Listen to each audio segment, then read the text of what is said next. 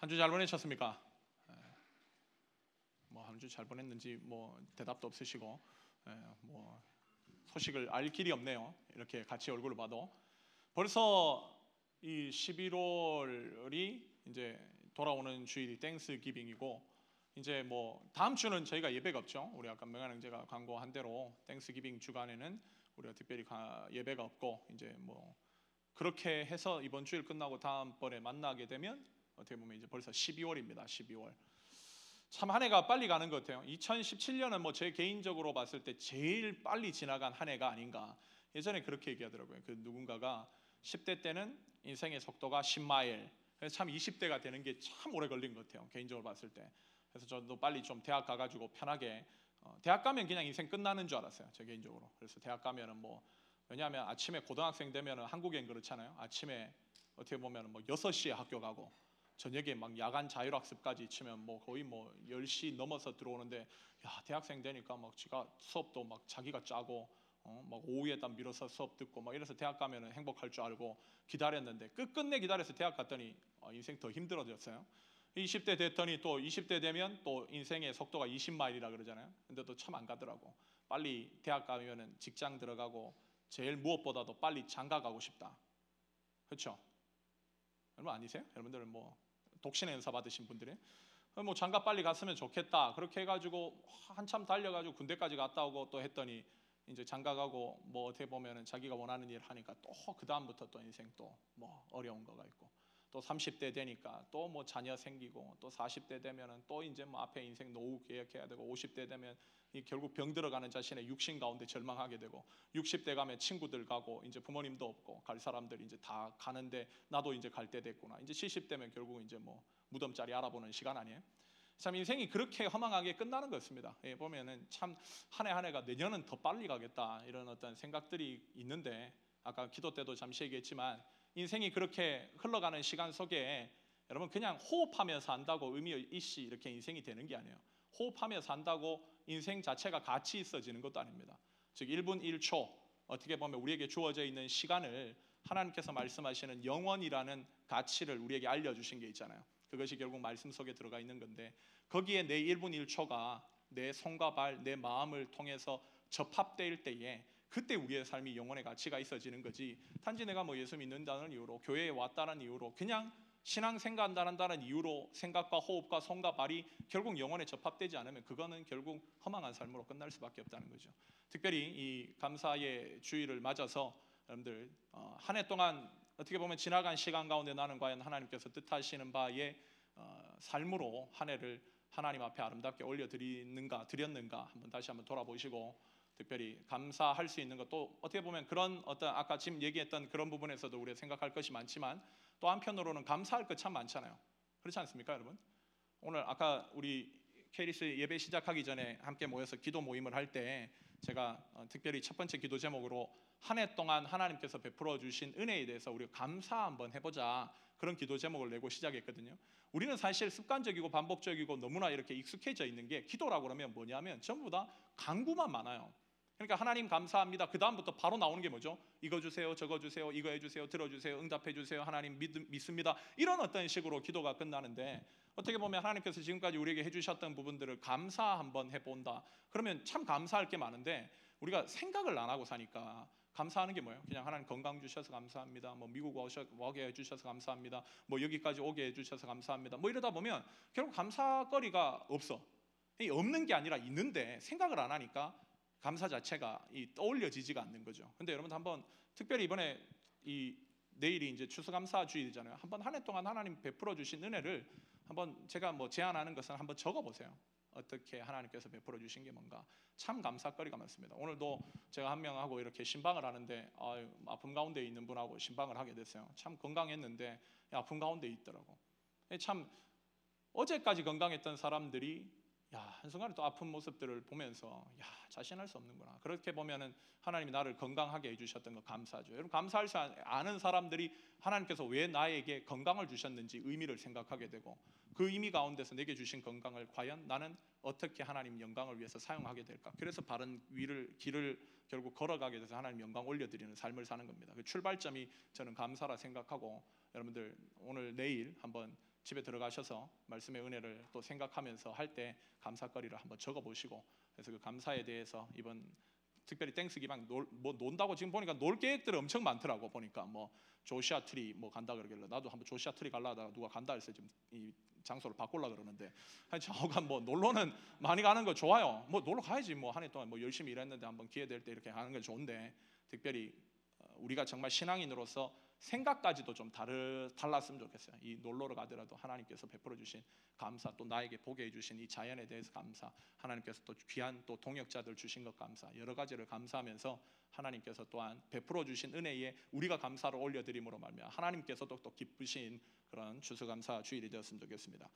어, 다른 건 없고요. 다시 한번 얘기하지만 다음 주는 예배가 없습니다. 그리고 12월 2일 12월 첫 번째 주일부터 다시 우리 케이리스 예배가 시작된다는 거 여러분 잊지 않으셨으면 좋겠습니다. 오늘 한번 말씀 한번 나눴으면 좋겠네요. 오늘 말씀은 열왕기상 3장 16절부터의 28절까지 말씀입니다. 열왕기상 3장 16절부터 28절까지 말씀.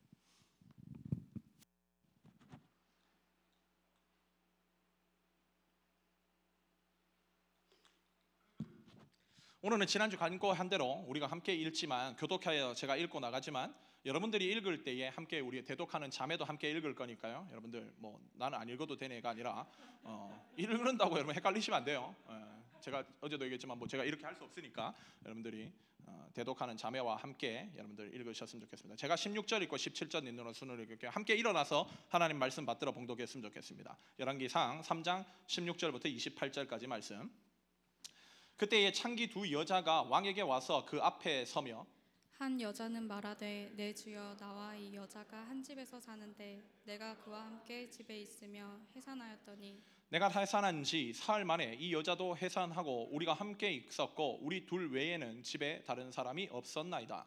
그런데 밤에 저 여자가 그의 아들 위에 누움으로 그의 아들이 죽으니 그가 밤중에 일어나서 이 여종 내가 잠든 사이에 내 아들을 내 곁에서 가져다가 자기의 품에 누이고 자기의 죽은 아들을 내 품에 누이었나이다.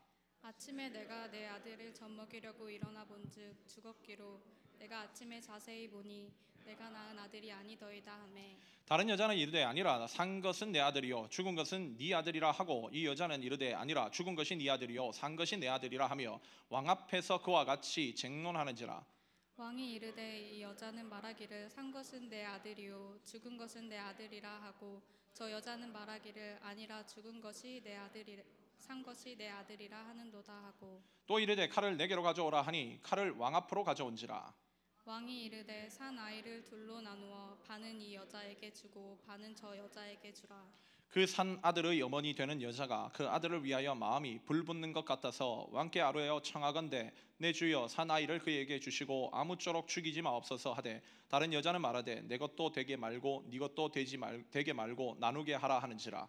왕이 대답하여 이르되 산 아이를 저 여자에게 주고 결코 죽이지 말라 저가 그의 어머니이니라 하매 함께 읽겠습니다. 온 이스라엘의 왕이 심리하여 판결함을 듣고 왕을 두려워하였으니 이는 하나님의 지혜가 그의 속에 있어 판결함을 봄이더라. 아멘. 잠시 기도하겠습니다. 사랑의 하나님 감사합니다. 하나님께서 주시는 은혜의 자리 또 감사의 주간 아버지 하나님 캐리스 예배에 또 귀한 청년들 오게 하시니 감사합니다. 오늘 당신의 말씀 앞에 섭니다. 듣는 자나 전하는 자나 오늘의 말씀을 통해 우리에게 하시는 하나님의 귀한 음성 들을 수 있는 시간 되게 하여 주시고 복된 아버지 하나님 이 시간 하나님의 말씀을 듣지 못하는 자 단 한 사람 없도록 아버지 하나님 성령께서 이 시간 강권적으로 역사하여 주셔서 우리에게 주시는 하나님의 말씀 붙들고 하나님께서 원하시는 귀한 인생 살기를 또 하나님 다짐하는 귀하고 복된 시간 될 수 있도록 이 말씀 시간 가운데 성령님 함께하여 주시고 역사하여 주시옵소서. 모든 말씀의 시종일 가는 주님 앞에 다시 한번 간절히 부탁합니다. 살아 역사하시는 예수님의 이름으로 감사하며 기도합니다. 아멘. 자리 앉겠습니다. 성경을 읽을 때 특별히 내 아들 내 아들 이게 참 어려운 것 같아요. 그렇죠? 제가 예전 어른들이 내 내 내 아들은 짧게 하잖아요. 그렇죠. 그리고 네 아들 할 때는 내 아들 이렇게 하잖아요. 이게 참 반복이 안 돼서 어른들이 네 아들 이러길래 저분은 뭐 한글도 못 읽나. 좀 뇌라 그러는데 왜 네 아들 이렇게 읽거든 제가 그렇게 읽고 있어요 요즘에. 저가 이 말이 참 어려운 것같습니다 한국말이. 오늘 열왕기상 3장의 말씀 오늘 특별히 제목을 제가 하나님의 지혜를 소유하는 법이라고 잡았는데 특별히 솔로몬이 하나님의 지혜를 받고 이 굉장히 유명한 판결이죠 교회 다니지 않는 사람들도 모두 다 알만한 굉장히 유명한 판결의 내용들을 다루고 있는 오늘의 말씀입니다. 그래서 오늘 함께 하나님의 지혜를 소유하는 법이라는 말씀을 가지고 여러분과 함께 말씀 나눴으면 좋겠네요. 요즘 제가 읽고 있는 책 중에 한 권이 그 여러분들도 뭐 아시는 책일 수도 있습니다. 아담 그랜트라는 이 사람이 지은 책인데요. 바로 기벤 테이크라는 책입니다. 기벤 테이크. 여기에 다루고 있는 굉장히 재미있고 흥미로운 내용이에요. 심리학적인 내용인데 이 세상에는 이 아담 그랜트는 그렇게 주장합니다. 세상에는 두 종류의 사람이 있다는 거예요. 첫 번째 사람은 바로 기버, 주는 사람이죠. 어떤 사람을 만나더라도 자기 시간과 공간과 물질과 재능을 주기를 기뻐하는 사람, 이 카테고리 안에 속한 사람들을 기버라고 부릅니다. 반면 또 한 명의 부류의 사람들이 있는데 그 사람들은 바로 누군가 테이커들이에요. 즉 주기보다 남들에게 있는 시간과 공간과 재능과 물질을 취하기를 기뻐하는 사람 이런 사람들은 테이커라고 부릅니다. 어떻게 보면 세상에서 굉장히 머리 좋고 어떻게 보면 굉장히 곤모스스의 밝은 사람들 이런 사람들을 우리는 테이커라고 부르겠죠. 세상에 그러면 이런 기버라는 어떠한 한 부류의 사람 주는 것을 기뻐하는 사람이 있고 또 한 부류는 테이커가 있다면 여러분 세상에서 그러면 누가 실패할까요? 그렇죠. 여러분 기버들이 실패합니다. 대부분 기버들이 다 실패해요.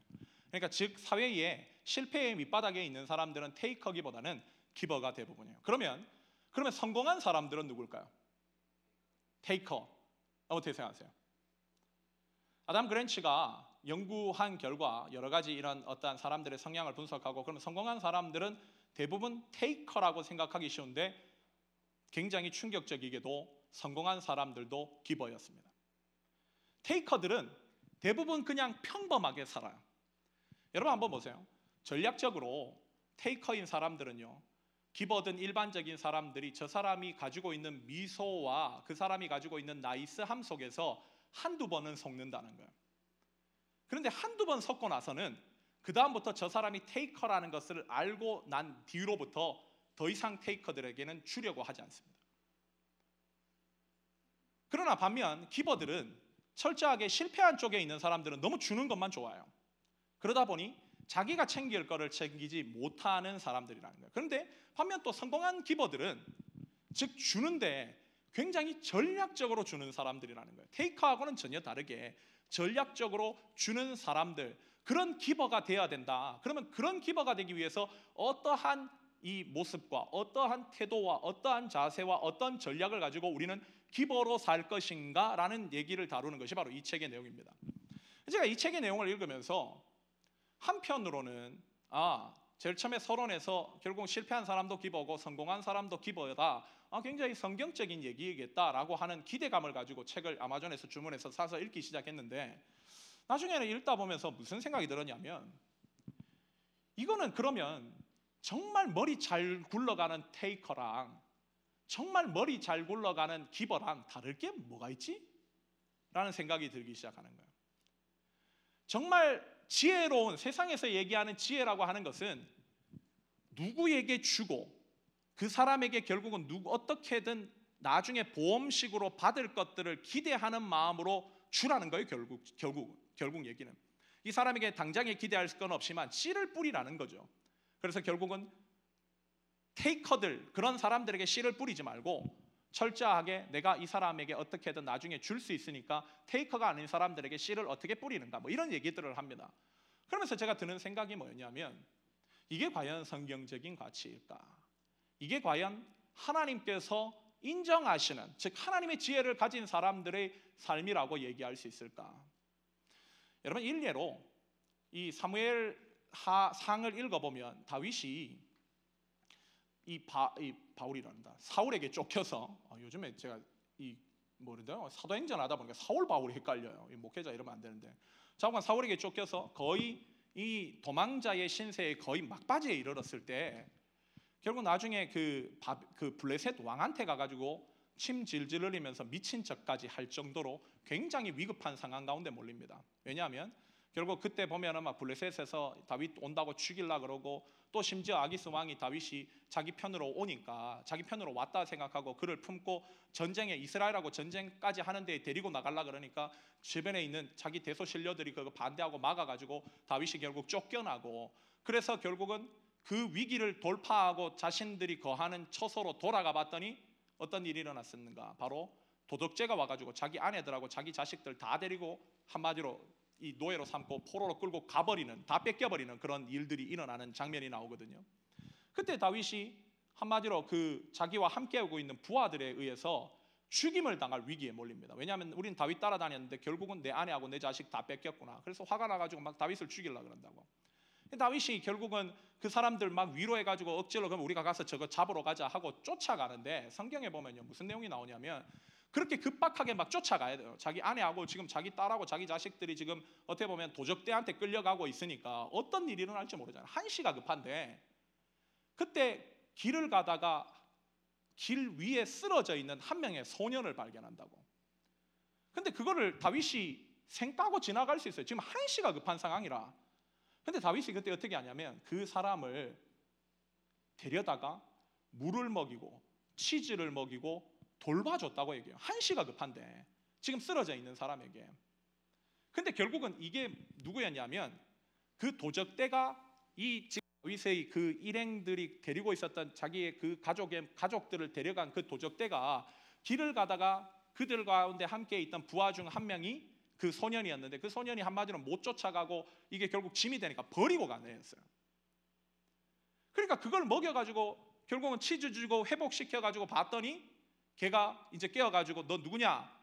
그랬더니 우리 도적대의 결국 내 일원이다. 근데 나를 도와줘서 너무 감사하다. 그러면서 그 도적대들이 숨어 있는 위치가 어딘지를 정확하게 알려준다고.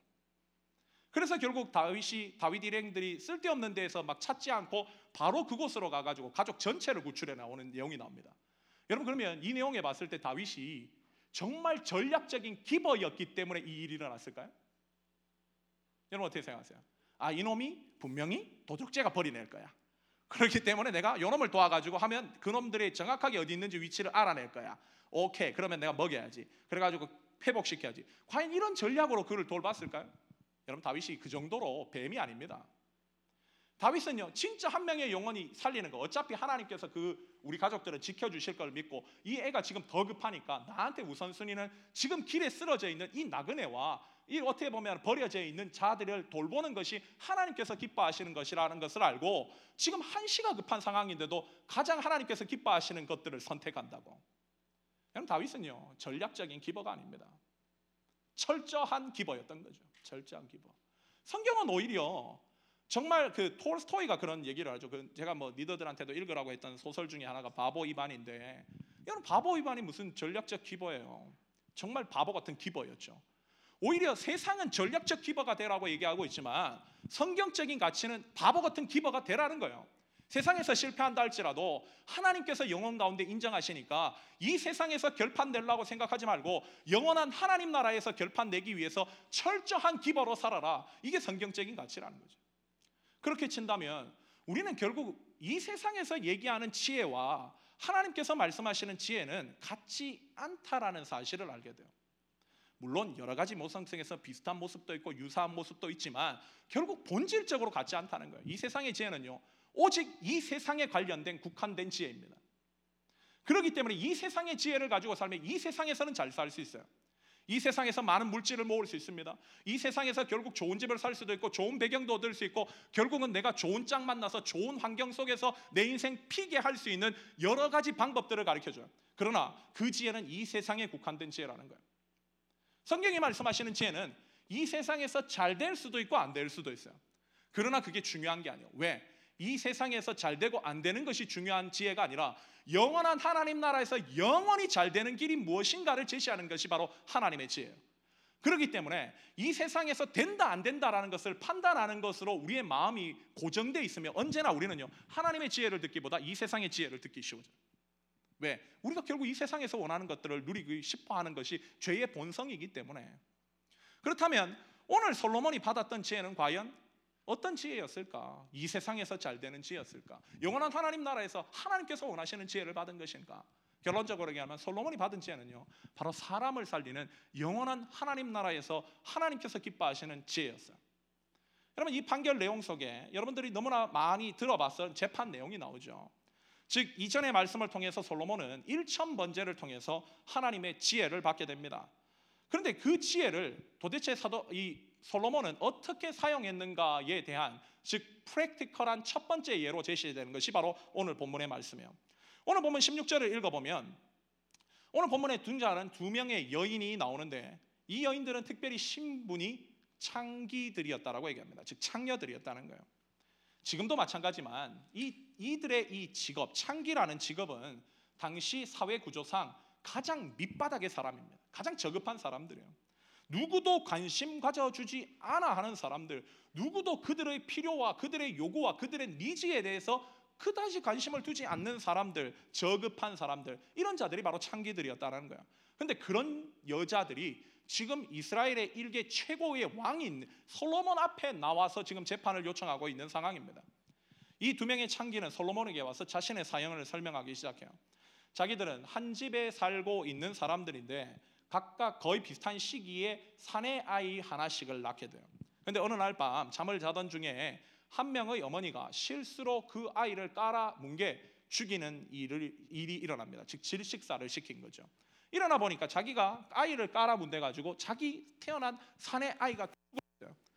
즉 반대편에 봤더니 상대편의 아이는 지금 잘 자고 있습니다. 그때 아이를 죽인 이 엄마는 나름대로 머리를 쓴다고 그 아이를 바꿔치기를 해버려요. 새벽에 사나이 아이가 아이의 엄마가 일어나서 즉 자신의 아이에게 젖을 주려고 아이를 일으켜 봤더니 아이가 죽어 있는 거예요. 여러분 엄마들이 탁월한 본능 중에 하나가 뭔지 아세요? 자기 아이를 정확하게 알아본다는 거예요. 자기 아이 처음에 태어날 때 아이 바뀌는 뭐 의료 사고처럼 그런 거 말고 자기가 태어나서 한번 젖을 먹이고 한 아이는 정확하게 알아봅니다. 그게 본능이에요. 근데 이 엄마가 봤더니 자기 아이가 아니냐. 이 죽어 있는 아이가 결국 봤더니 상대 아이고 상대 여자가 안고 있는 지금 재우고 있는 아이를 봤더니 이게 지 아이인 거예요. 그래서 결국은 죽은 아이의 엄마에게 자기 아이 달라고 즉 그렇게 티격타격하게 되고 결국은 그 싸움과 그 분쟁과 쟁론 속에서 지금 솔로몬 왕 앞에까지 나오게 된 거죠. 이 재판 우리는 뭐 결과를 다 알기 때문에 뭐 이제 뭐 이렇게 할 수 있겠지 이렇게 생각하지만 여러분 우리가 만약에 이 지금 솔로몬의 입장으로 다시 돌아가 본다면 이거 굉장히 쉽지 않은 재판입니다. 첫 번째 이 재판이 어려운 이유는 증인이 없어요. 증인이 없습니다. 누구도 이것을 본 사람이 없어요. 특별히 유대 재판에는 한 사건의 시시비비를 가리기 위해서 언제나 두세 명의 증인을 요구해요. 지금 두세 명이 뭐 한 명도 없는 상황이에요. 아예 증인이 없습니다. 둘째, 증거가 없죠. 요즘이야 바로 뭐 하면 되죠? 친자 확인 DNA 바로 하면 되겠죠. 피 뽑아, 머리카락 뽑아, 혀내봐 이래가지고 막 이래가지고 뭐 묻혀가지고 막 이렇게 뭐 샘플 채취해가지고 결국은 뭐 기계 돌리면 바로 나오죠 DNA. 근데 그때는 그게 있는 상황이 아니라고. 지금 증거도 없는 상황입니다. 그리고 증거도 없고 증인도 없는 가운데 지금 많은 사람들이 솔로몬이 어떻게 재판을 하는지 첫 재판이죠. 지금 솔로몬이 왕이 되고 나서 백성의 첫 소송을 지금 들어주는데 많은 사람들이 관심을 가지고 있어요. 지금 치면 거의 지금 기자들 다 몰려왔겠죠. 뭐 팍스도 오고, 뭐 CNN도 오고, 지금 막 그냥 프레시 키고 이거 어떻게 재판하나 모두가 관심 지켜 보고 있는 상황 가운데 혹여나 솔로몬이 잘못된 판결을 내린다면 이거 솔로몬 이미지에 큰 타격을 입힐 것이 분명했어요. 권위도 떨어질 것입니다. 이거 뭐 왕대 가지고 봤더니 이거 완전 멍청이구나. 사람들이 손가락질하겠죠. 그런 가운데 솔로몬은 보이는 증거, 지금 증거도 없고 보이는 증인도 없는 상황 가운데서 다른 증거들을 찾기 시작해요. 여러분 본문 26절을 누가 같이 한번 읽어볼까요? 본문 26절입니다. 같이 읽겠습니다. 시작.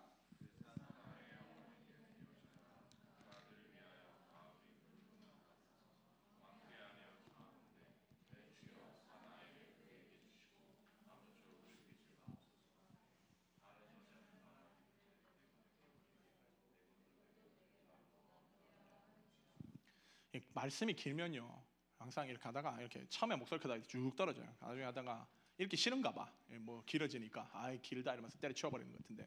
좌우간 이 고백을 들어보면 이 두 여자 중에 누가 진짜 이 살아있는 아이의 엄마인지 굳이 솔로몬의 판결을 들어보지 않아도 여러분 아시겠죠? 확인할 수 있죠. 누가 진짜 엄마인지. 솔로몬은 지금 칼을 가지고 오라고 분부하지만 즉 그의 몸, 본 마음에는 이 아이도 살리고 엄마도 살릴 수 있는 탁월한 지금 결국은 이 증거를 찾으려고 하는 거예요. 결국은 산 아이의 엄마의 모성애를 통해서 결국 이 판결을 가리겠다라고 하는 굉장히 솔로몬의 엄청난 지혜를 지금 발휘하고 있는 거죠. 여러분 지금 하나님의 지혜는 이런 겁니다. 즉 어떤 뭐 전략적인 뭐 어떤 거가 돼 가지고 내한테 뭐 나중에 지금은 내가 뿌리더라 나중에 보험을 가지자 뭐 이런 어떠한 이런 어떤 전략을 뛰어넘는 거죠. 하나님의 지혜는요. 생명과 공의가 함께 역사하는 것이 하나님의 지혜예요. 하나님은 어떤 분이신가? 생명의 하나님이시죠. 사랑의 하나님이라고도 표현합니다. 그러나 동시에 하나님은 공의의 하나님이에요. 하나님은 언제나 시시 비비를 당신의 말씀 안에서 진리로 정확하게 가리시는 분이에요. 여러분 하나님의 지혜는 언제나 생명과 공의가 함께 갑니다. 여러분 우리에게도요. 만약에 하나님께서 우리에게 지혜를 주시는 거 여러분 하나님 우리, 우리가 기도해야 될 내용을 야고보 사도가 얘기하잖아요. 뭘 기도하라고 그럽니까? 바로 하나님 앞에 지혜를 주시기를 구해라. 그리하면 후히 주시고 꾸짖지 아니하시는 하나님께서 너희에게 하나님의 지혜를 부어 주신다고 약속하고 계시다고. 그렇다면 만약 우리가 기도를 통해서 하나님의 지혜를 받게 된다면 여러분 우리 가운데 얼마나 놀라운 일들이 일어날까요? 우리 가운데 정말 하나님의 지혜, 이 생명과 공의가 함께 있는 하나님의 지혜를 소유하게 된다면 우리가 있는 캠퍼스, 우리가 있는 직장, 우리가 있는 가정, 우리가 있는 인간관계, 우리가 있는 교회, 여러분 그 지혜가 동원되어서 결국 우리의 손과 발로 나오게 될 때 여러분 그 아름다운 모습들 얼마나 하나님께서 역사하시고 기뻐하시는 모습들이 가득하겠습니까? 여러분 우리에게 이 지혜가 있으면요 우리 주변에 낙심한 자들 그냥 일으킵니다. 여러분 우리가 이 지혜가 있으면요 우리 주변에 상처받는 사람들 다 치유됩니다. 우리에게 이와 같은 지혜가 있으면 결국은 죽어가는 사람도 살릴 수 있다는 거예요. 우리 안에 정말 이런 지혜가 가득한 청년들이 가득하다면 이 사회가 회복되고 교회가 회복되는 일들은 그냥 일어나겠죠. 그렇다면 우리가 그러면 하나님의 지혜를 소유하기 위해서 어떻게 할 때 이 생명과 공의가 함께 꿈틀거리며 역사하시는 하나님의 지혜를 소유하게 될 수 있을까? 오늘 본문은 우리에게 총 세 가지의 방법을 제시합니다. 첫 번째로 작은 소리에 귀를 기울일 줄 아는 것에서부터 하나님의 지혜는 시작된다는 거예요. 작은 소리, 큰 소리도 아닙니다. 들을 만한 어떤 뭐 어떻게 보면 세상에서 큰 소리 내는 이런 것이 아니라 작은 소리에도 귀를 기울일 줄 아는 것에서부터 하나님의 지혜는 시작된다는 거예요. 특별히 히브리어로 지혜라는 단어는요 듣는 마음을 의미해요. 우리는 그냥 지혜, 지혜 이렇게 부르는데 히브리어로 지혜라는 말은요 듣는 마음이에요. 즉 유대인들은 하나님의 말씀을 듣는 것에서부터 지혜가 시작된다고 믿었습니다. 여러분 지혜의 가장 큰 근간인 듣는 마음, 그 듣는 마음을 가지기 위해서 우리는 무엇을 들어야 되는가? 바로 하나님의 말씀을 들어야 된다는 거예요. 하나님의 말씀. 근데 하나님의 말씀, 하나님은 이 성경을 통해서 어떤 말씀을 하는가? 여러분 하나님께서 구약에 자주 표현하고 계시는 당신을 묘사하고 계신 표현이 있어요. 물론 뭐 전능하신 하나님, 뭐 여호와 이레, 여호와 샴마, 여호와 라파 뭐 이런 말씀을 하시지만 자주 묘사하시는 말씀 중에 하나, 하나 가 뭐냐면 바로 하나님은 고아와 과부의 하나님이라는 거예요. 즉 쉽게 얘기하면 약한 자들의 하나님이라고 자주 묘사하십니다. 그러면 여러분 한번 보세요. 하나님의 마음은 결국 어디에 있는가? 바로 약한 자들에게 있다는 거예요. 그러면 하나님께서 원하시는 것이 무엇인가? 결국 약한 자들에게 있다는 것입니다. 그거를 들을 줄 아는 길을 가지는 것에서부터 하나님의 지혜는 시작된다라는 거예요. 특별히 16절을 보면 그때에 창기 두 여자가 왕 앞에 와서 서며라는 말이 나오는데 여기 특별히 우리가 주목해야 될 표현이 바로 창기 두 명과 왕이라는 표현입니다. 그리고 그 앞에 섰다라는 말이에요. 우리가 아는 것처럼 고대 사회에는요 인권이 존중되는 사회가 아니에요. 신분에 의해서 철저하게 구별되고 상위 계층만 존중받을 수 있는 사회이지 하위 계층은요 그냥 밟아치 밟아도 그냥 주인이 죽여도 아무런 죄값을 물지 않은 그런 사회입니다. 그런 사회에서 지금처럼 인권을 존중받을 수 있다라는 여러분 기대를 아예 할 수가 없죠. 더욱이 여기에 등장하는 사람들은 일반 사람도 아닌 바로 창녀들이에요. 그런데도 성경이 이 여인들의 신분을 특별히 기억하는 이유는 그들을 비난하기 위함이 아니라 즉 뭐 이것들은 아빠도 누구도 뭐 알지 못하는 그냥 뭐 사생아 나왔구나 뭐 이런 걸로 지금 얘기하는 것이 아니라 이런 비천한 신분의 여자들이 이스라엘 최고 권력인 솔로몬 왕 앞에 섰다라는 것을 강조하고 싶은 겁니다. 즉 솔로몬은 하나님의 지혜를 가지고 첫 번째 그의 재판으로 지금 누구를 세우고 있는가? 가장 사회적으로 비천한 여자들이 지금 억울함을 가지고 와 있는 상황들을 들어주기 위해서 그 재판으로 자기가 지금 하고 있는 이스라엘 왕으로 지금 사역을 시작하고 있는 포문을 열고 있다는 거예요. 여러분 보편적으로 권세 있는 사람들은요 작은 자의 소리에 관심 없습니다. 약한 자들의 소리에 관심 없어요. 더더욱이나 이런 창녀와 같은 사회적 비천한 사람들이 아무리 소리 질러봤자 여러분 그런 사람들은요 귀 기울여 듣지 않아요. 그래서 이제 정말 가진 것이 없는 처참한 지경에 있는 사람들은요 억울함이 가득하죠. 여러분 뭐 우리가 지금 대한민국에 뭐 이명박 박근혜 정권 이거 사람들이 뭐 비난하는 이유가 여러 가지가 있습니다. 근데 가장 자주 얘기하는 게 뭐야? 여러분 뭐 자주 들어보셨을 거예요. 바로 소통의 부재. 소통의 부재. 이 소통이 안 된다는 거예요. 누군가는 듣고 얘기를 해주면 그 얘기를 들은 사람이 또 결국은 또 얘기를 하면 상대가 듣고 결국 이 대화가 돼야 되는데 소통이 안 된다는 거예요. 오로지 그냥 비선 실세의 얘기들을 통해서 그냥 얘기 다 풀어가 버리고 그러니 비정상적인 사회가 돼가지고 결국 사회에 결국 비난을 받고 욕을 얻어먹고 나라가 붕괴되는 거 아닌가요? 여러분 권력자가 정말 약한 자의 얘기를 들어줄 수 있는 것 여러분 여기서부터요 생명과 공의는 시작됩니다. 정말 밑바닥에 있는 사람들의 얘기를 들어주고 그들의 억울함을 풀어주려고 하는 거. 가진 자들은 얼마나 가진 거 많아요. 가진 자들은 결국 가진 것을 가지고 권세를 가지고 명예를 가지고 결국 자기들이 원하는 것들을 다 하기에 결국 그들의 얘기를 들어주면 결국은 가난하고 약한 대다수의 사람들은 고통을 받는 사회가 되죠. 그러나 그 약한 자들의 얘기를 들어주면 대다수의 사람들이죠. 그 사람들의 억울함을 들어주면 결국 사회는 밸런스를 갖추게 되고 결국 그 사회가 아름답게 된다는 거예요. 즉 고인기와 생명이 살아나는 그런 아름다운 사회가 시작될 수 있다는 것이죠. 하나님의 지혜를 소유한 사람들이 바로 그런 사람들이라는 것입니다. 지금 미약하고 약한 사람들이 내는 소리에도 귀를 기울일 줄 아는 거. 여기에 여러분 진정한 지혜가 주어지는 거죠. 예수님도요. 공생애를 보면 정말 작은 자의 소리에 귀를 다 기울이셨어요. 여러분 소경 바디메오 한번 보십시오. 여리고 성을 예수님이 들어가셨을 때 여리고를 지나치려고 하셨습니다. 지나가시려고 했을 때 바디메오가 소리 지르죠. 다윗의 자손이여, 다윗의 자손이여. 저를 쳐다봐 주십시오. 저의 아픔을 치료해 주십시오. 주변 사람들 뭐라 그랬죠? 닥치라 그랬어요. 이 소경이고 거지 있는 거 닥쳐라. 너 얘기 안 듣는다. 근데 예수님 어떻게 하셨죠? 그 얘기를 들으셨어요. 그리고 그 얘기 가십니다. 그를 치료해 주세요. 뽕나무 위에 있는 누가복음에 나오는 사케오 아무도 그 얘기 듣지 않습니다. 이건 완전 매국노고 돈만 밝히는 완전 버러지라고 생각했기 때문에 누구도 그 얘기를 기울이지 않아요. 근데 나무 위에 올라가 가지고 예수님을 본다고 서 있었을 때 아, 저분을 믿고 싶다. 그 소리를 들으셨어요. 여러분 그냥 속마음으로 얘기하는 그런 말이었습니다. 근데도 예수님 들으시죠. 오늘날 내가 오늘 너희 집에 유해야 되겠다. 사케오 마음을 열고 예수님을 모시고 그날 예수님을 영접해서 내가 토색한 것 뺏은 것 절반이라도 다 갚고 결국 이제는 재물을 섬기는 것이 아니라 하나님을 섬기겠습니다. 구원받는 역사가 일어났다는 거예요.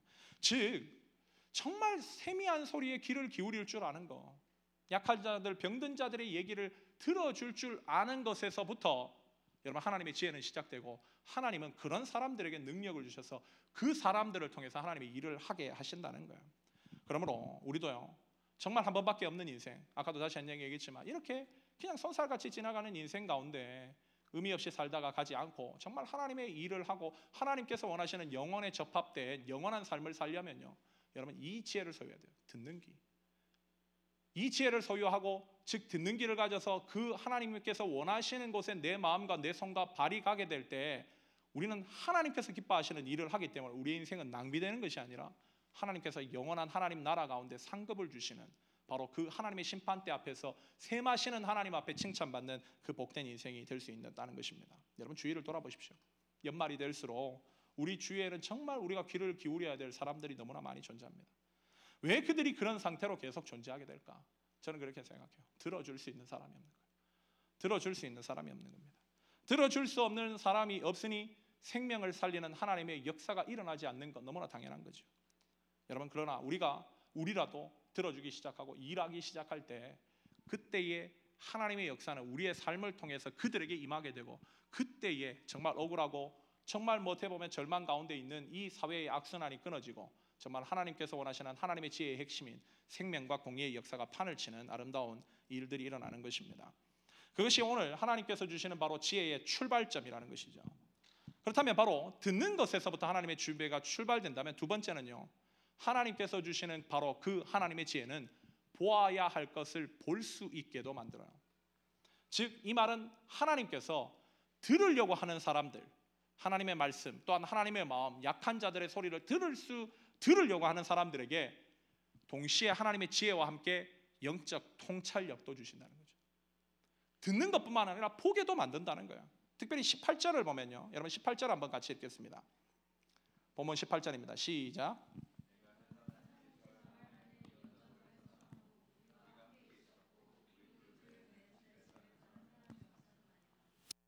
이 재판을 지금 어떻게 보면은 진행하는데 창기 중 한 명이 아이가 죽던 상황을 지금 솔로몬에게 얘기하는 것이 바로 이 오늘 본문 18절의 내용입니다. 그때 우리가 특별히 주목해야 될 구절이 뭐냐? 우리 둘 외에는 집에 다른 사람이 없었다는 거예요. 대개 재판이 그러하듯이 당시 이스라엘 재판에도 누가 옳은지 누가 그런지를 판별하는 기준은 바로 증인과 증거에 있었어요. 이것이 없으면 정말 힘든 겁니다. 그러나 여기에 지금 보면 아까도 서두에도 얘기했지만 증인과 증거가 없이 오직 지금 재판을 의뢰한 두 명의 창기만 존재할 뿐이에요. 어떤 증인도 없습니다. 서로 또한 다른 주장을 합니다. 그런 가운데 살아있는 아이가 있긴 했지만 이 아이는 말 못하는 갓난아기예요. 그러나 있어도 증거와 증인이 될 수가 없는 거죠. 그런데 이렇게 눈으로 해결 불가능해 보이는 문제도 들으려고 하고 정말 하나님께서 주시는 그 마음으로 하나님의 지혜를 구하게 될 때 하나님은 그 모든 것을 어떤 것이 진실인지 볼 수 있게끔 하시는 즉 영적 통찰력을 열어 주신다는 거예요. 즉 하나님의 지혜를 구하면 어떤 것이 진실인지를 정확하게 볼 수 있게 된다는 것입니다. 오늘 본문 26절을 아까 읽어 봤지만 거기 읽었을 때 솔로몬은 이 문제를 해결하기 위해서 어떤 문제로 이, 이 사건을 해결하기 위해 접근하는가? 바로 이 여자들에게 있는 모성애를 자극시킴으로써 이 사건을 해결하기를 시도해요. 즉 아이를 칼로 쪼개서 둘로 갈라가지고 각각에게 나눠주라는 명령을 때려버립니다. 그러자 한 여인은 그 명령이 떨어지자마자 좋다고 최고의 판결이라고 아이를 칼로 쪼개자고 주장해요. 그러나 이거는 이미 자신이 그 아이의 엄마가 아니라는 것을 드러내버린 거죠.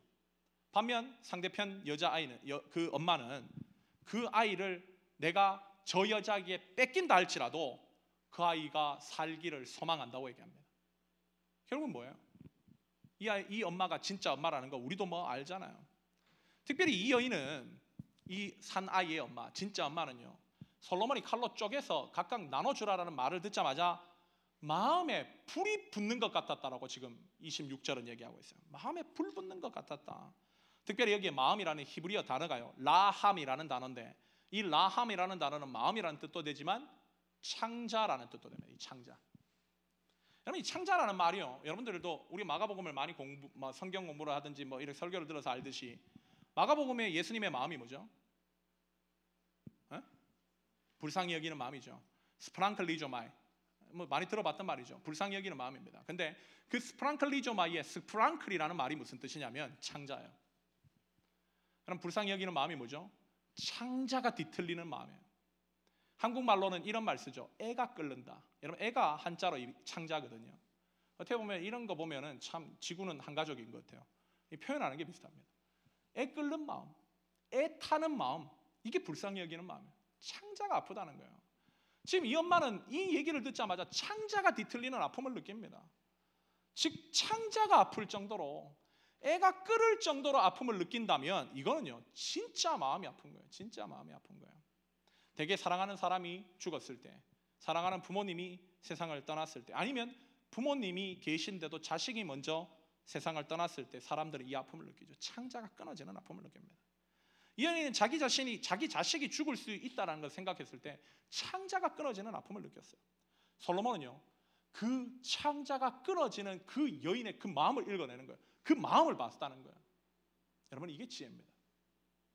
겉으로 드러나는 것을 보는 것이 아니라 어떻게 보면 그냥 보여지는 것들로 판단되는 것이 아니라 사람의 마음을 읽을 수 있는 거. 그 창자가 끊어지는 아픔을 읽어낼 수 있는 거. 그 사람의 속의 진실이 무엇인지를 판별해낼 수 있는 거. 이게 바로 하나님의 지혜라는 거예요. 여러분 보세요. 보는 것으로 결정되는 사회가 바로 이 사회 아닙니까? 보여지는 것에 따라서 판단하려고 하는 거. 일례로 사무엘도 그랬어요. 사무엘도 하나님께서 사울 왕의 후임자를 선택하기 위해서 이세의 집으로 가라라고 명령을 내리시고 사무엘이 이세의 집에 돌아다녀서 이 다윗에게 그 이세에게 있던 이 여덟 명의 아들 중에 일곱 명의 아들이 집에 있어서 그 아이들을 쭉 둘러보는데 그럼 사무엘의 마음이 어디로 갔다 그러죠? 풍채가 돋고 겉모습이 좋은 엘리압 같은 사람들. 뭐 이런 다윗의 형들 중에서도 정말 겉모습이 좋은 이 모습을 가지고 있는 사람에게 솔로몬의 아, 그 사무엘의 마음이 갔다고 얘기합니다. 그래서 이게 왕감이구나.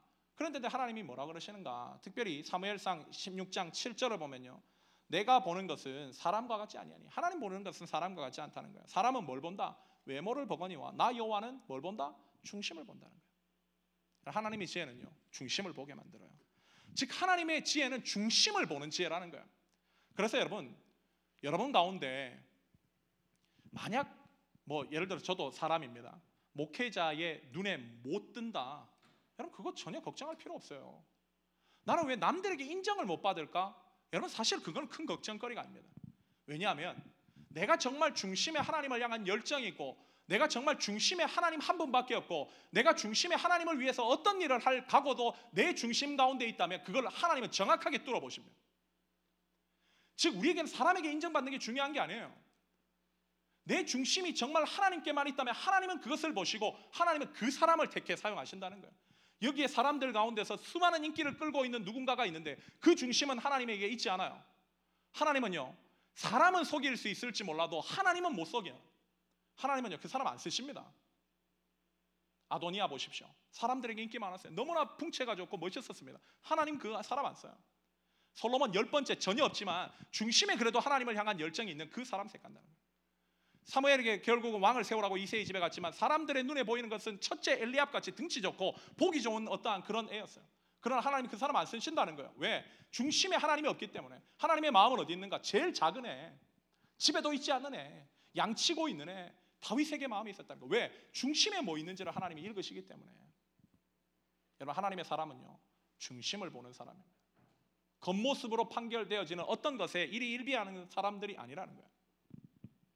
자, 얼마 전 US 투데이지를 보니까 미국의 뭐 직장의 인터뷰 담당관들이 잡 인터뷰를 보러 온 사람들을 보고 아 이놈을 뽑을지 말지를 결정하는데 평균적으로 걸리는 시간이 여러분 얼마일 것 같아요? 여러분 알고 있는 사람 얘기하지 마시고 얼마일 것 같습니다. 잡 인터뷰 보러 왔어요. 그럼 내가 이제 판결을 해야 돼. 그럼 만약에 이럴 때 1번, 2번, 3번 이렇게 있다고 그러면 이 사람을 내가 뽑아야겠다, 안 뽑아야 되겠다 판결하는데 평균적으로 걸리는 시간 얼마? 3초? 이거는 지금 US 투데이즈보다 더 충격적인 건데요. 3초 만에 판결하면 이건 뭘 보는 거예요, 그러면? 나는 평균적으로요. 90초 걸린다. 90초. 90초에 그냥 결정한다는 거야. 여러분 한번 보세요. 90초 안에 가능할까요? 진짜 그 사람이 90초 안에 판단될 수 있을까요? 여러분 결국 보세요. 세상이 그러니까 여러분 잡 인터뷰 보는데 너의 성품을 어떻게 해라. 너의 인격을 어떻게 해라. 네 인생의 가치관을 바르게 잡아야 된다. 네 어떤 것들, 즉 중심을 어떻게 갖고 와야 된다. 얘기하는 것 단 하나도 없습니다. 뭐죠? 겉모습 어떻게 하고 화장 어떻게 하고 그들에게 깔끔하게 보이기 위해서 어떤 걸 하고 네 이력서를 쓸 때 포장하는 법 어떻게 하면 잘 꾸밀 수 있고 말은 어떻게 하고 고로지 외형적인 것만 얘기합니다. 그리고 그 외형적으로 잘 포장된 사람을 선택한다는 거예요. 그러니 어떻게 되죠? 인격은 없어요. 사회를 어떻게 하면 아름답게 세울 수 있을지 가치관도 없는 사람들이 다 뽑힙니다. 그래서 잡 인터뷰 잘 하면 결국 그 사람이 인정받는 거예요. 그런 사람들 써요. 실력 있죠. 돈 잘 벌어옵니다. 그러나 그들에게 정말 공생의 가치가 있을까요? 하나님 나라의 가치가 있을까요? 정말 사랑이 있을까요? 공의가 있을까요? 생명이 있을까요? 물론 있을 수도 있죠. 하지만 겉모습으로 잘 포장될수록 속은 빈 껍데기일 가능성이 더 많다는 거예요. 세상은 그렇습니다. 세상은 그렇다는 거예요. 겉모습. 너는 뭐 학교 어디 나왔니? 너는 뭐 신분이 어떻게 되니? 출생지가 어떻게 되니? 너는 가족 환경이 어떻게 되니? 평균 연봉이 어떻게 되니? 집은 뭐지? 차는 뭐지? 옷은 어떤 거 입지? 구두는 뭐 신지? 오로지 겉모습, 겉모습. 여러분 그러나 우리에게 위로가 되는 건요. 하나님은 그거 안 보신다는 거예요. 하나님은 그딴 거에 관심 없습니다. 하나님 오직 중심을 거예요. 중심을 거예요. 이건요. 제가 여러분 청년 남녀 배우자를 골라야 되는 여러분들의 상황 가운데서 여러분이 정말 기도로 요청해야 될 가치가 아닌가 싶어요. 요즘 청년들은 남녀 배우자를 뽑을 때 어떻게 보죠? 눈에 보이기에 좋은 걸 합니다. 즉 창세기 3장에서 사단이 인간에게 유혹해서 하와가 유혹당해서 했던 행동을 똑같이 하죠. 보암직도 하고 먹음직도 하고 즉 지혜롭게 할 만큼 탐스럽기도 하는 그 선악과와 같이 보여지기에 좋은 것을 선택한다는 거예요. 그러나 그거를 따먹으면 뭐죠? 그게 하나님입니까? 바로 죄덩어리예요, 죄덩어리. 저주 덩어리입니다. 그러게 우리가 정말 필요한 거는요, 하나님의 지혜예요. 하나님의 눈을 가져야 거예요. 중심을 보는 거, 중심을 보는 거. 결국 우리가 하나님의 지혜를 소유하기 위해서 여러분 하나님 말씀을 들어야죠. 하나님의 마음이 어디 있는지를 들어야죠.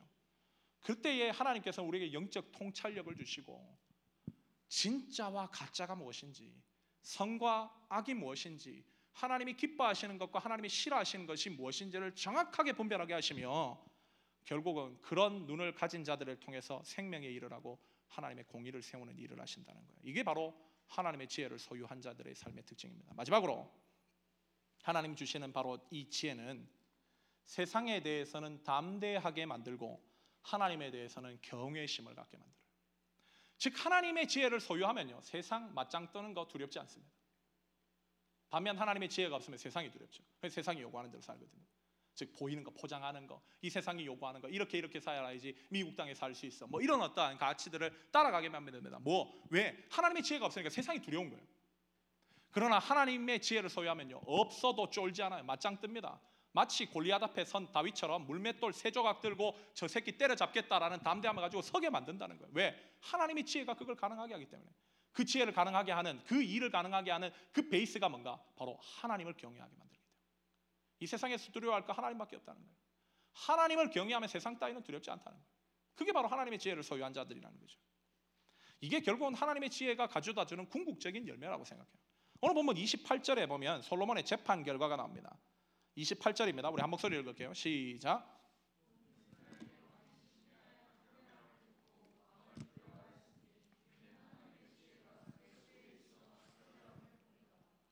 여기를 보면 온 이스라엘이 솔로몬의 판결을 듣고 왕을 두려워했다는 내용입니다. 근데 여기서 우리가 주목해야 될 것은 온 이스라엘이 하나님의 지혜가 솔로몬을 통해 나타나는 것을 보고 두려워했다라는 구절이에요. 당시 백성들은 하나님과 함께 하심으로 말미암아 이렇게 엄청난 지혜로운 판결을 내린 솔로몬을 무서워했습니다. 더 나아가 그들은 그 안에 역사하시는 하나님을 경외한 거죠. 하나님을 두려워했다는 거예요. 즉 궁극적으로 사람의 심령 깊숙한 곳을 꿰뚫어 보게 하시는 그런 지혜를 솔로몬에게 주시게 솔로몬에게 주신 하나님을 경외했다는 거죠. 여러분 이것이 바로 하나님의 지혜가 주는 궁극적 결과물이라는 거예요. 오늘 말씀에 솔로몬을 통해 드러난 하나님의 지혜를 보고 이스라엘 백성들이 하나님을 두려워했던 것처럼 성경에 나오는 믿음의 사람들은 하나같이 하나님을 섬기되 두렵고 떨리는 마음으로 섬겼다라고 성경은 얘기하고 있어요.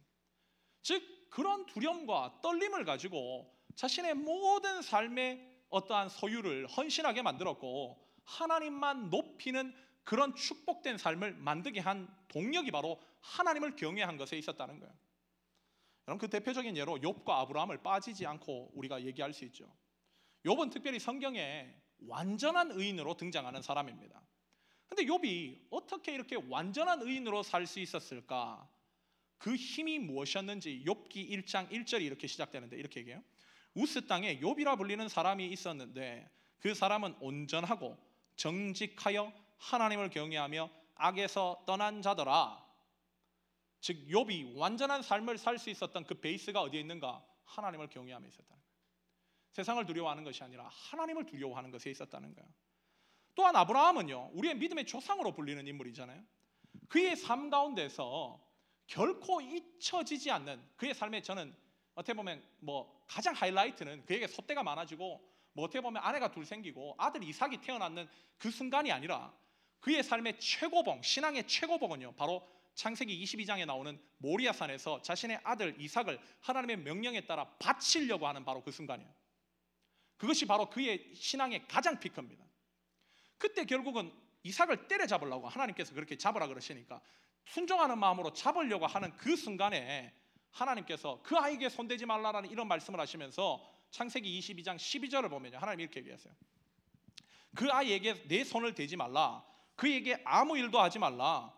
네가 네 아들, 네 독자까지도 네게, 내게 아끼지 아니하였으니 내가 이제 네가 하나님을 경외하는 줄 알겠다. 하나님을 경외하는 줄 알겠다. 하나님을 경외하는 줄 알겠다. 결국 자신의 사랑하는 아끼는 아들까지도 하나님께 드릴 수 있는 그 힘의 비결이 무엇이었는가? 하나님을 경외하는 데 있었다. 하나님 경외하는 데. 성경은요. 우리에게 잠깐 보이는 권세 있는 왕이나 어떻게 보면 세상에 이렇게 뭐뭐 어떻게 보면 좌지우지 만들게 하는 돈과 권세를 두려워할 것이 아니라 보이지 않지만 온 세상을 창조하신 하나님 한 분만을 두려워할 것을 우리에게 얘기하고 있습니다. 우리는 세상을 향해서 두려워서 벌벌 떨 인간들이 아니라 하나님을 믿게 된이 순간부터 우리가 두려워해야 될 분은 바로 천지를 창조하시고 우리를 창조하신 전능하신 하나님 한 분밖에 없다는 거예요. 그것이 바로 하나님의 말씀대로 살게 만들고 이 땅 가운데 의미 있게 의미 있게 우리의 삶을 가치 있게 만드는 바로 힘이자 능력이자 베이스라는 거예요. 결국 그러기에 우리에게 정말 가장 강력한 힘은 하나님 그 경외해야 될 대상인 하나님을 모시고 사는 삶입니다. 여러분 세상을 두려워하여 하나님을 경외하지 않는 자는요 성경에 뭐라고 기록되어 있는 줄 아세요? 세상 심판 때에 반드시 멸망당한다고 기록되고 있습니다. 하나님을 경외하지 않고 세상 두려워하면요 멸망입니다. 그러나 반면 하나님을 경외하는 자들 그래서 세상 앞에 담대하게 사는 사람들 그래서 하나님의 뜻을 세우기 위해서 사막과 같이 광야와 같이 아무것도 없고 결국 내가 하나님의 뜻대로 하면 적대적인 이 세상의 환경 가운데서도 하나님의 뜻을 이루기 위해서 사막에 길을 내고 광야에 물을 트는 그 삶을 사는 사람 하나님을 경외하는 사람 그 사람에게 영원한 상급과 영원한 하나님의 나라를 약속하고 계신 분이에요 그래서 이 사실을 알았던 사도 바울이 로마서 13장 7절을 통해 우리 모두에게 뭐라고 권면한 줄 아세요? 두려워할 자를 두려워하라고 권면하는 거예요. 두려워할 자를 두려워해라. 너희가 두려워할 자는 세상의 돈이나 이 세상의 시스템이나 트럼프나 아니면 이 미국 땅의 가치가 아니라는 거예요. 우리가 두려워해야 될 분은 바로 하나님 한 분밖에 없다. 하나님 한 분밖에. 영원한 심판대 앞에서 믿는 자에게는 바로 세마심으로 심판하시고 믿지 않는 자에게는 영원한 형벌을 행하실 수 있는 그분, 그분을 두려워하는 거예요. 그분을.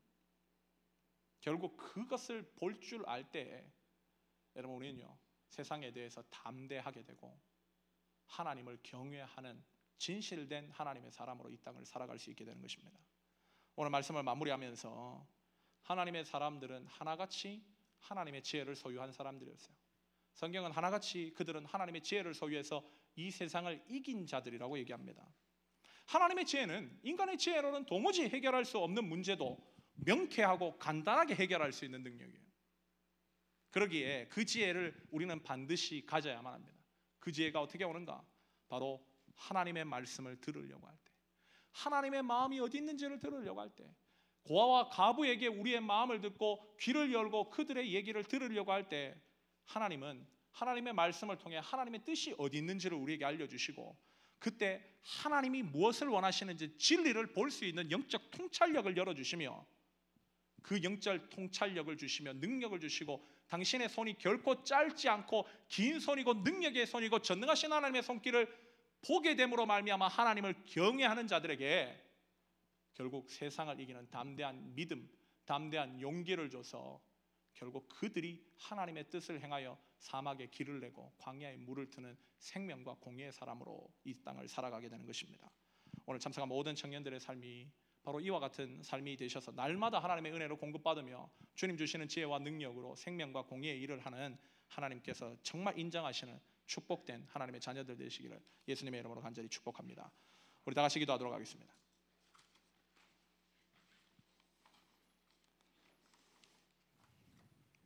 같이 오늘 한번 말씀을 한번 묵상